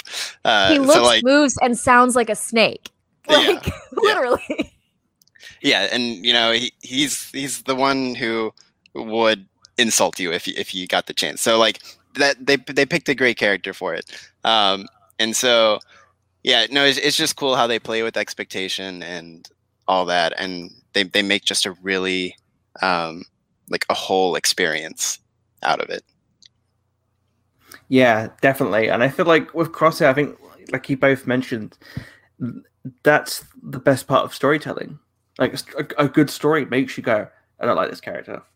Wait a minute, there's something about. Oh, I do like this character. What they're doing is bad, but I can see why. Like that's great Mhm. storytelling. I think for me, what's really interesting is that you mentioned Nikki that you thought, you know, I thought it was interesting is that you thought it was like Hawkeye, and I never really thought about that because like you're you're spot on, like the mind control, the the guilt of like going against your team. For me, I I had I I I'm, I've now put that in my head as well. Like I added that to my head.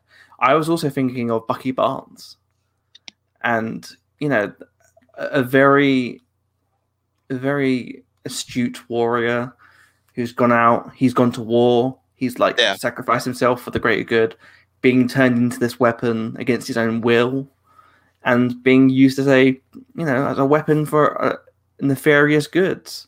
And I was like, you know what? That's really it's really interesting because I was like, will we see a redemption for the character? I really do hope so. But, but then I was like, but do I like do is it is it bad to have a redemption for that character? But I feel what's interesting is that we might see a a bit more like Claire said of like different clones and um I wouldn't be surprised if Crosshair picks his team of like elite troopers and then maybe some of those troopers or some that we've already met. I think it might be really interesting if maybe like Wolffe is part of those troopers. Because Mhm. then maybe at this moment in time, I can expect characters like the Bad Batch to be like, well, he's long gone. He made his he's made his choice. Like, yes, the chip's there, but you know, what what can we do?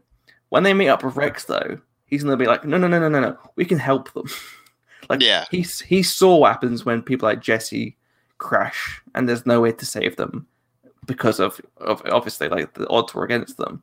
But if there's opportunity to go out and save them, and then we see like Wolffe's reaction, like maybe if his like elite soldier like turns like that, it would be very interesting on that end. Like I thought it would be really great. Yeah. Um, Yeah, I think um you know part of what as far as like redemption goes, like they they could save him as far as like the chip goes, but um we don't know what his choices will be. But I think like the point is right now he doesn't have a choice. Um so I think you know anything could happen, but I but I do hope that at least part of this narrative is them trying to help him. Um, yeah, because I think I think they want to. Like, um, obviously, I mean, the, the clones have a bond amongst each other that is you know is, is so unique and close. Um, so so yeah, I, I hope that's part of it, and and then it's then it's sort of like it's on Crosshair, and of course, I as a fan of the character want him to make the right choice, but like it's you know it's it's there. Um, it's there waiting to happen, and and I think yeah, the idea of I mean, we we know Rex is in it. We know what Rex knows. Um, I think this is going to be the catalyst for a lot when it comes to like, well, how did Gregor show up? How did Wolffe show up? Mhm. Um, so yeah, I, I hope that's all the case for sure. definitely Clone Watch says about Commander Cody. I think that'd be a great character to delve into because he's actually a character that I think there was a tweet yesterday. It was like, name a character that people will be surprised that you love. Mine's Commander Cody. Like I adore, I, I adored Commander Cody when it came out. Um, I rag on him a lot because of what happened to Boga, RAP. Yeah, Never that's forget. A, that's a big deal. Um, Show me the her body. heart. Show me the body. I mean, look, if they did that, wouldn't that be great if he has Boga like attacking people? Commander Cody shows up with Boga. Oh my god. Boga, Boga's wearing the armor with the green visor. um, And Yeah, Cody I- already knows the Bad Batch. He's worked with them Mhm. on several Yes. occasions. We, we find out in the uh, in the season seven arc. He might know them the best, Yeah. right? Yeah, kind of sounds I wouldn't like be um, surprised. yeah, I wouldn't be surprised if he's like one of the people because I think we saw in the trailer a bunch of those troopers with the the weird armor. So I would be surprised if maybe Cross is like, I'm gonna pick the best and the best, and like it's just like a montage of like him with his little toothpick going around the galaxy, picking a squad together. It's the Ocean's Eleven of Star Wars, and it's like Cody's like, son of a bitch, I'm in. I think I think it'd be really cool to see like sell out Cody and where Mhm. where he's like in full imperial officer uniform kind of stuff and um yeah it'd be it'd be cool even if like so if like crosshair's in charge of the squad like cody might be their like handler or Like a whatever liaison. yeah. um you know that'd be really cool and and just a great perspective again to see and uh and change that's that's the other thing i'm gonna say um i hope when we see crosshair it's not always in the perspective of like attacking the badge like i would love if it's like almost like first person like you're you're focused on him with the empire around him Yeah, like the cool. scenes where it cuts in Empire to Vader looking for the rebels. yeah exactly That'd be awesome, yeah. Um, well, we're going to wrap up fairly soon. So if you want to get your questions in, please do send them. If you're watching on Throw 'em Twitch, out. Twitter, or YouTube, just throw them out. We'll answer them as many as we can. Uh, Bob says, Do we think any, how many of the Bad Batch will survive, if any? Interesting question. I think we might lose one by the end of the season. Yeah, I don't think Um, we'll go much further than that because for the risk of or for the potential of uh, a season two, I don't think we're. I don't. I, I wasn't marketed. I don't believe as a limited series, which me gives me the impression that there's room for more. I think that most of the Bad Batch will make it out. Um, I think, yeah, I think Yeah. Jordan Mason on Twitter was like, uh, the idea is that there might be more. So- And I would imagine so. It's the Bad Batch. People are going to be looking Yeah. at it. Uh, it. It's good. Good stuff. I don't, I don't want to think about it. that's that's all. That's my thing. I don't want to think about losing any of them. Does Lula Yep. count? don't even start. I mean, I, We're I not love, allowed I to lose Lula. I love Lula, but if we're gonna like, I don't want to lose a human. Yeah. I also know, want to agree really quickly with Clone Watch. Um, I think this was also my favorite series premiere of an animated show. Mhm. Um, it was it was very good in in how they did it. Yeah. Yeah, I think you, you're spot on. I think it definitely knew what it was straight from the beginning. Mhm. I think it's the most well structured. Yeah, and that's that's not even like you know not even a knock on anything else. It's just like this. That is the process, right? You you make and you learn. And of Yeah. course, of course, your third shot's gonna be the best of the of the of the lot, right? Uh, so yeah, Yeah, of course. Um, yeah, f- feel free to give us any questions before we wrap up. Uh, I do want to. Where are we? Before we give our overall thoughts and score, I do want to talk about the uh, the criticisms that came out this week about uh, like the whitewashing of not just the Bad Batch, but also some other characters. I know that some people were upset about uh, Depa Billaba, uh, Saw Gerrera. What do we? What do you guys feel about that situation? who do you? Oh, do you want me to go first? I don't know, just whichever whichever you feel. Okay. Uh, I mean, I, I, I, I do see it. I personally like. I, this is a thing that we've talked about on the show for years. Like the whole voice of it all. Um, like, would I have preferred Temuera Morrison way back in 2008 get asked to do the Clone Wars? Yes, because it's Temuera Morrison. Like, if you said to me, "Do you want Temuera Morrison?" I'd cut you off and go, "You don't need to complete the sentence." What are you The asking? answer is yes. yeah. Like, Yeah. do you want Temuera Morrison to beat me up? Yes, I, yes, I do. Quite frankly. Um, so yeah, I, like, I, I, and I, I think my, I do, I, I get it. I get why people are, are angry, and I think that they can do better. Um, Kanan, I think, is interesting because I think Pablo Hidalgo mentioned before that the Ghost Crew were coded as mm-hmm. uh, non-white characters, and the character didn't definitely seemed very um, white-skinned. Mm-hmm. Like he looked like he you'd see him at a Walmart.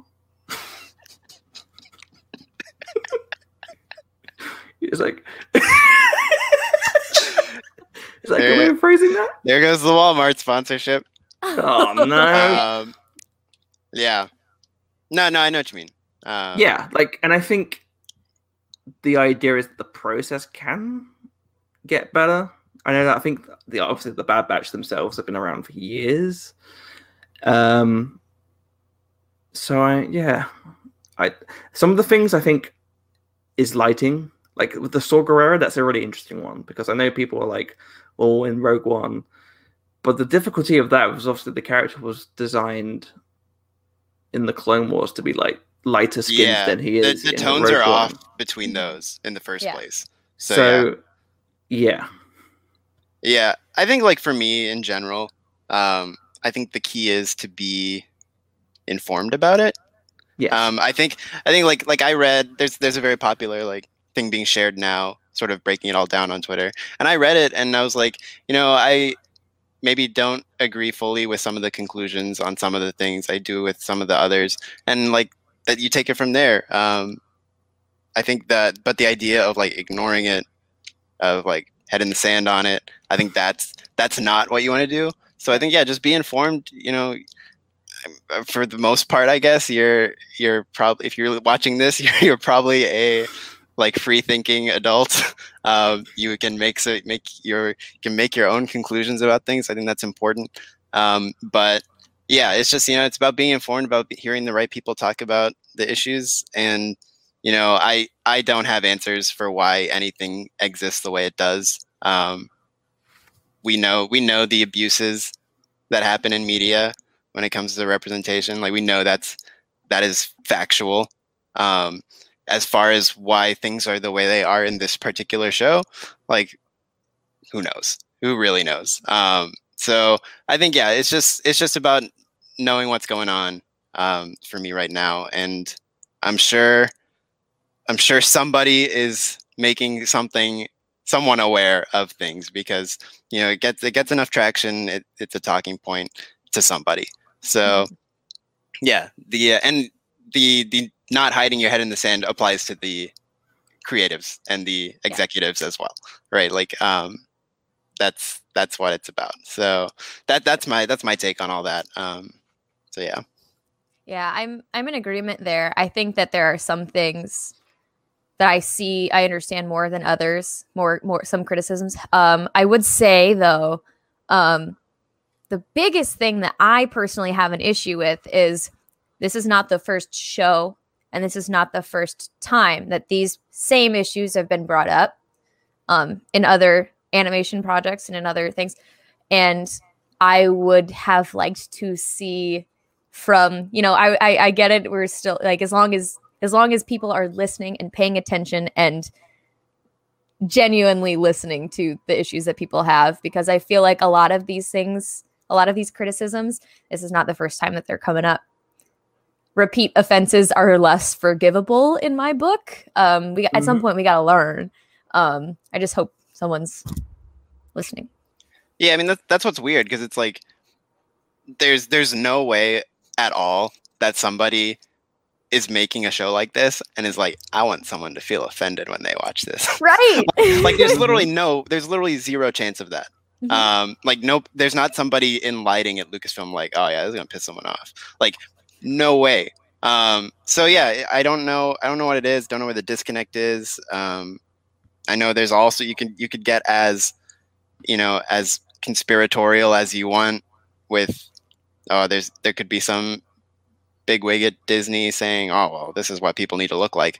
Like it could be anything, right? Like a lot of things. so so yeah it's a it's a messy business it's not it's not always clear it's not always cut and dry um so yeah i think i think just that's the thing right now as fans is like just just listen just listen to people and and hear out what the uh what the issues are Yep, 100 And I think uh, we speak like in private and about these issues as well. And I think what's really interesting is, uh, I mean, quite frankly, I'm white. in case you didn't know, um, i'm white I just, I just, I, got, I want to tell you guys, I'm white. I got a confession. I want to come out as white. no, um, yeah, like you know, as a white British man, white, straight white British man, you can probably Ding, tell ding, that I- you've won the award. Uh, you got hair. it's the for bonus. Um, oh goodness. yeah, you know, like I'm I'm not here to be like I'm going to tell you how to feel about this, this, this, this. Oh yeah. And sometimes we can fail at those things, and sometimes we can speak over people or like put our voices where they're not meant to be heard. If, but and that's what's interesting is like ha- talking about criticisms about an episode does not equate to saying that it's bad, or as in like the uh, now therefore I hate this because people aren't bringing stuff up because they hate Star Wars. People want to love all of Star Wars. That's the point of you know being a fan of stuff. Um, and you can have criticisms, and people can be very vocal about those criticisms online. Doesn't mean they hate the show.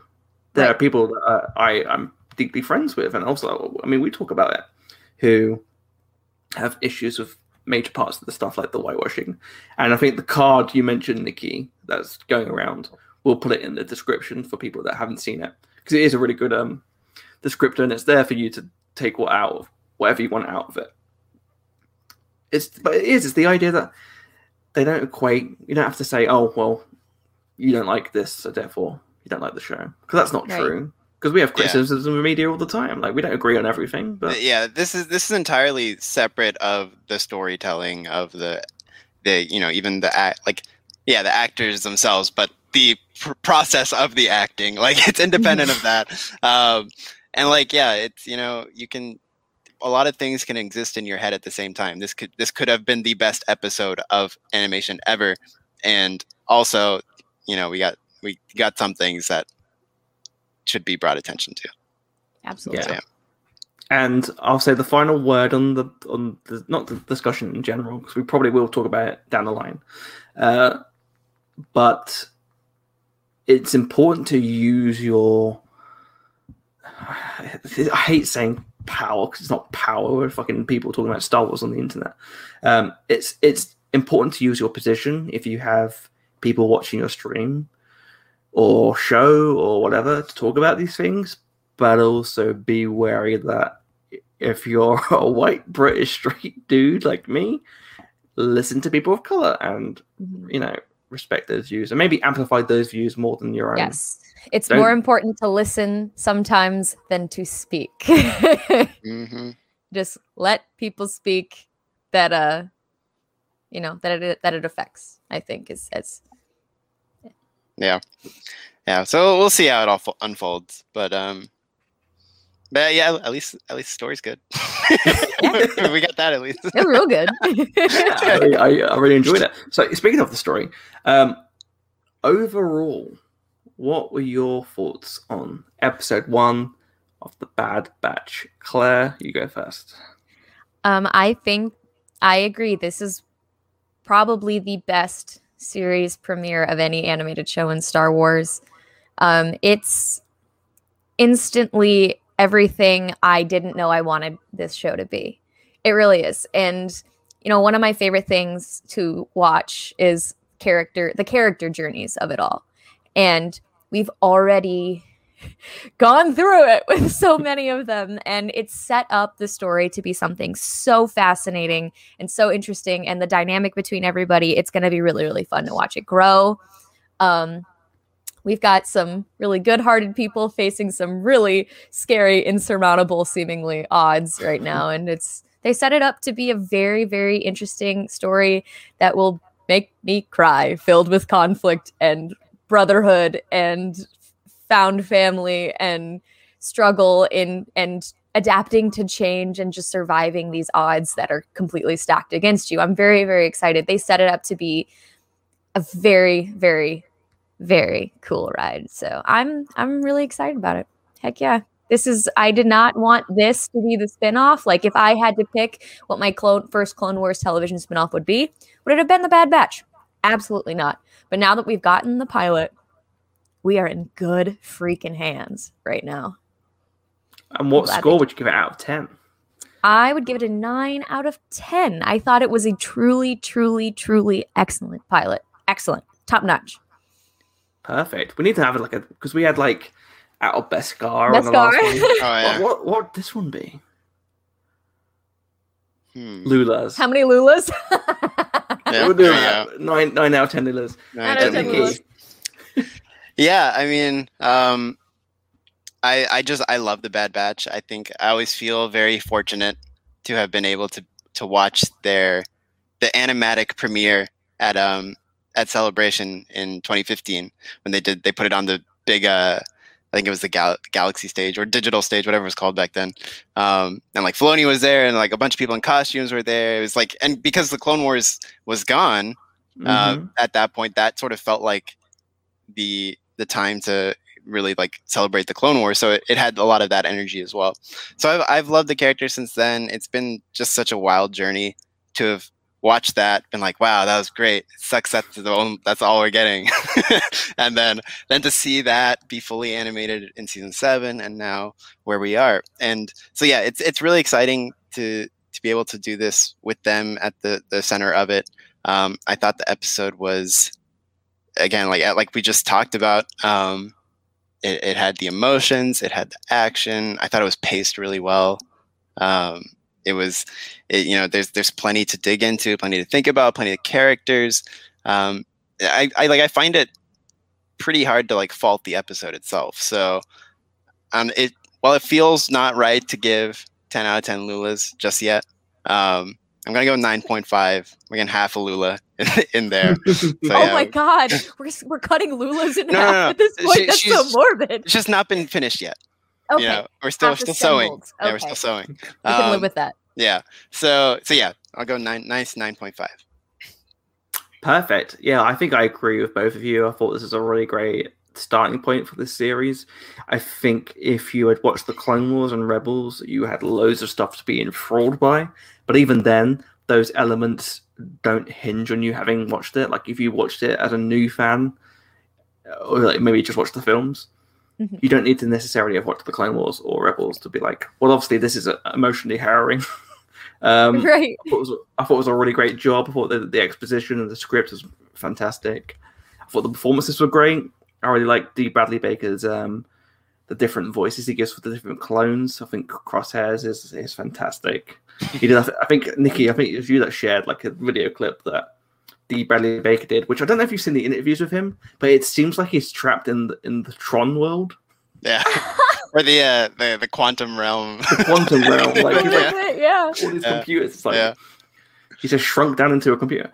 Um, yeah, well, I thought it was really, really cool. Really great introduction. Um, but if anything, the thing I'm very, very happy and excited about with this show is the exploration of the period. I'm so glad we have a post episode three show because yes, we've had a lot of like comics and books, but to have like actual like content is like you can watch in that in that time period just feels great. Um, let's answer some of these final questions. I would give it a nine out of ten. Lulas, I think. There we go. Uh, Also, Glenwatch says Lula merchandise when? Thank you. maybe yes. we should make some. I want one. I just We'll- want to we'll- snuggle him as I go We'll to sleep. see. We'll see what we can do. Um, I think someone else put on. I think someone made one. I think someone watched a screener and made one. I can't remember. It might have been Jonah Marie. Maybe I don't know. Someone made one. Uh, I need to Clone go Watch- find it. Clone Watch says, "What is your opinion on the episode retconning Caleb Dume's or the 66 experience?" don't care. Yeah. I mean, like for me, this is just me. Um, I have a I have a personal preference of how it used to be, where like on screen takes seniority. Like that. This is just me. I'm not gonna speak on like the whole canon debate, but for me, I like I don't care as much because I think if you're telling a better story in a flagship animated show, it, to me it matters less what a comic did. Yeah. Um, so so yeah, I I'm fine with I'm fine with it. I think it didn't change the ethos of that comic. It didn't change the general story beat of that of that comic. So to me, it's not a major transgression, um, and and it improves upon uh, how I feel about Rebels and stuff as well. Yeah, I didn't mind. I mean, I don't mind either. I can understand why avid comic collectors and readers would be upset by it. Um, it's an expensive habit. It's a very time consuming habit to be into comics. So I can understand when you've invested that much into the comic side of it. I can understand the frustration. I'm not one of those people. So personally, I didn't have an issue. Because at the end of the day, the emotional consequences of the comic, which I read right when it came out, it's been a long time. 20 it was for series season 2 of Rebels because it, it it tied in with Ren, uh, Fenn Rau. Yeah. appearing. Okay, yes. Um, so I didn't I didn't really personally have an issue, but I can understand what other people do. I totally get it. Um, I I think that at the end though, the comic and this arc consequences are the same. Emotional consequences are the same. So I I didn't personally have an issue with it, but that's just me. Yeah. No, What's to say you're not the allowed to be mad. reports- What's the reports may vary? What was it? Han and Greedo walked into a cantina. Han left. Reports may vary. like that. Was it like Pablo Hidalgo? I think said that. Like that's that's so good. that's sort of like the main point of that, right? Like it didn't in the end change that like outcome of Kanan. So Mhm. yeah, And if you look at myths in general, like if you were to go, if you were to like, it, it, it would be like going back in time and seeing a Welsh Celt and being like, that's not how King Arthur goes. Like myths and legends change over time. Yeah. And they're like you say, like it, the whole point is that Star Wars is a story being told. Like it might not be told in the exact same way. From a certain Um, point of view. Yeah, and don't let people say like the comics don't matter because that's not true either. Not like, true at the all. Comic absolutely matters. Like, don't let people rain on your parade because I feel like it's the story still stands. Like, did some details change? Absolutely, but the core emotional crux, which is that Depa Billaba was killed, Kanan ran away, and then had to become Kanan, stays Mhm. the same. So it- it's just applying that to your own head, and at the end of the day, it doesn't really matter. It doesn't matter at the end. Of, it doesn't really matter at all. Um, Rattle Shark says it was Claire's reaction to Bo Katan that got me to start watching Clone Wars and Rebels. That's pretty cool. Hey, that's awesome. I'm glad that me, uh, I'm glad that crying like a baby on a YouTube video. and I hope that you now understand firsthand a little bit of why Bo Katan is so special to me and to everybody on this panel. Makes me happy. Heck yeah. Yeah, I wonder if it was your reaction that made him dis- that made Rattle Shark destroy Tokyo as well. I think we know what Team Rattle Shark stands on in that there we go. Well, we'll get into that at some point. Uh, last one, we also have Rattle Shark off topic. Who would you like to see cast as live action Sabine Wren? Mm. DS Car. Yes, your car. There we go. Mean. If you if you if you feel she doesn't look enough like the animated character, we can leave the helmet on. I feel like that's a phrase that you say a lot, Nikki. Leave the helmet on. yeah, we'll, we'll leave that at that. well, that is all we have time for this week. Thank you, everyone who has joined in for this first episode of The Bad Betches. Um, if you want to follow us on Twitter, you can follow us at Imp Senate Pod and on Instagram at Imperial Senate Podcast. But where can people find us individually? Nikki, you go first. Yeah, you can uh, follow me at Naquicious. That's N A Q U I C I O U S on Twitter. And uh, yeah, that's where you can find me there. Claire? Heck yeah. I uh I- you can find me on Twitter and Instagram at cstribs.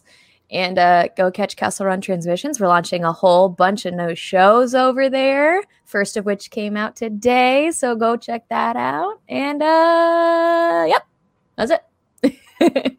How about Hey, you, Nikki, do you Charlie? want to plug your stuff as well?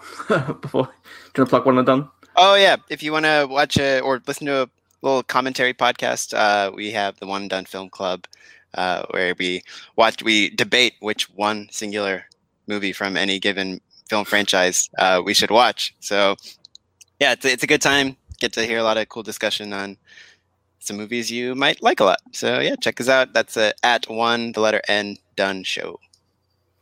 Perfect. And you can find me on Twitter at CMWASHBY. I'm on Instagram at CharlieMWAshby.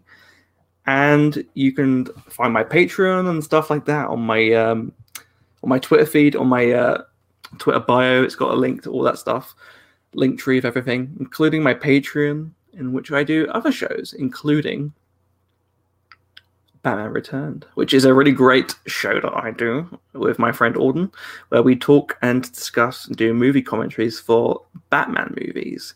We just need or nearly wrapped up season two, but we've just finished the core movies for season two. So we just did the Dark Knight Rises last time. And believe you me, this season has been very good for Michael Caine impressions. If you want to hear two people do ridiculous if you want to hear two people do Michael Caine, you've got to go and listen to my podcast, Bat- Batman Return. I just, I think you, can't, you can't not, the size of a tangerine. Um, go and watch that, and you can hear us do those voices instead of actually talking about the film for ages. But I, that's all we've got time for. Thank you very much, everyone, for joining in. Oh, we've got one last message from Blue Bank for Milk. Do you know what? It's just for it's just for you. I was going for the Daniel Brühl. the beard's growing out a bit. Might get There rid you of go. that. We'll see what we can do. There with we go. But yeah, thank you all for watching. We'll be back next time on Sunday. This Sunday, Sunday. talk about episode two. See you, everyone. Bye. Bye.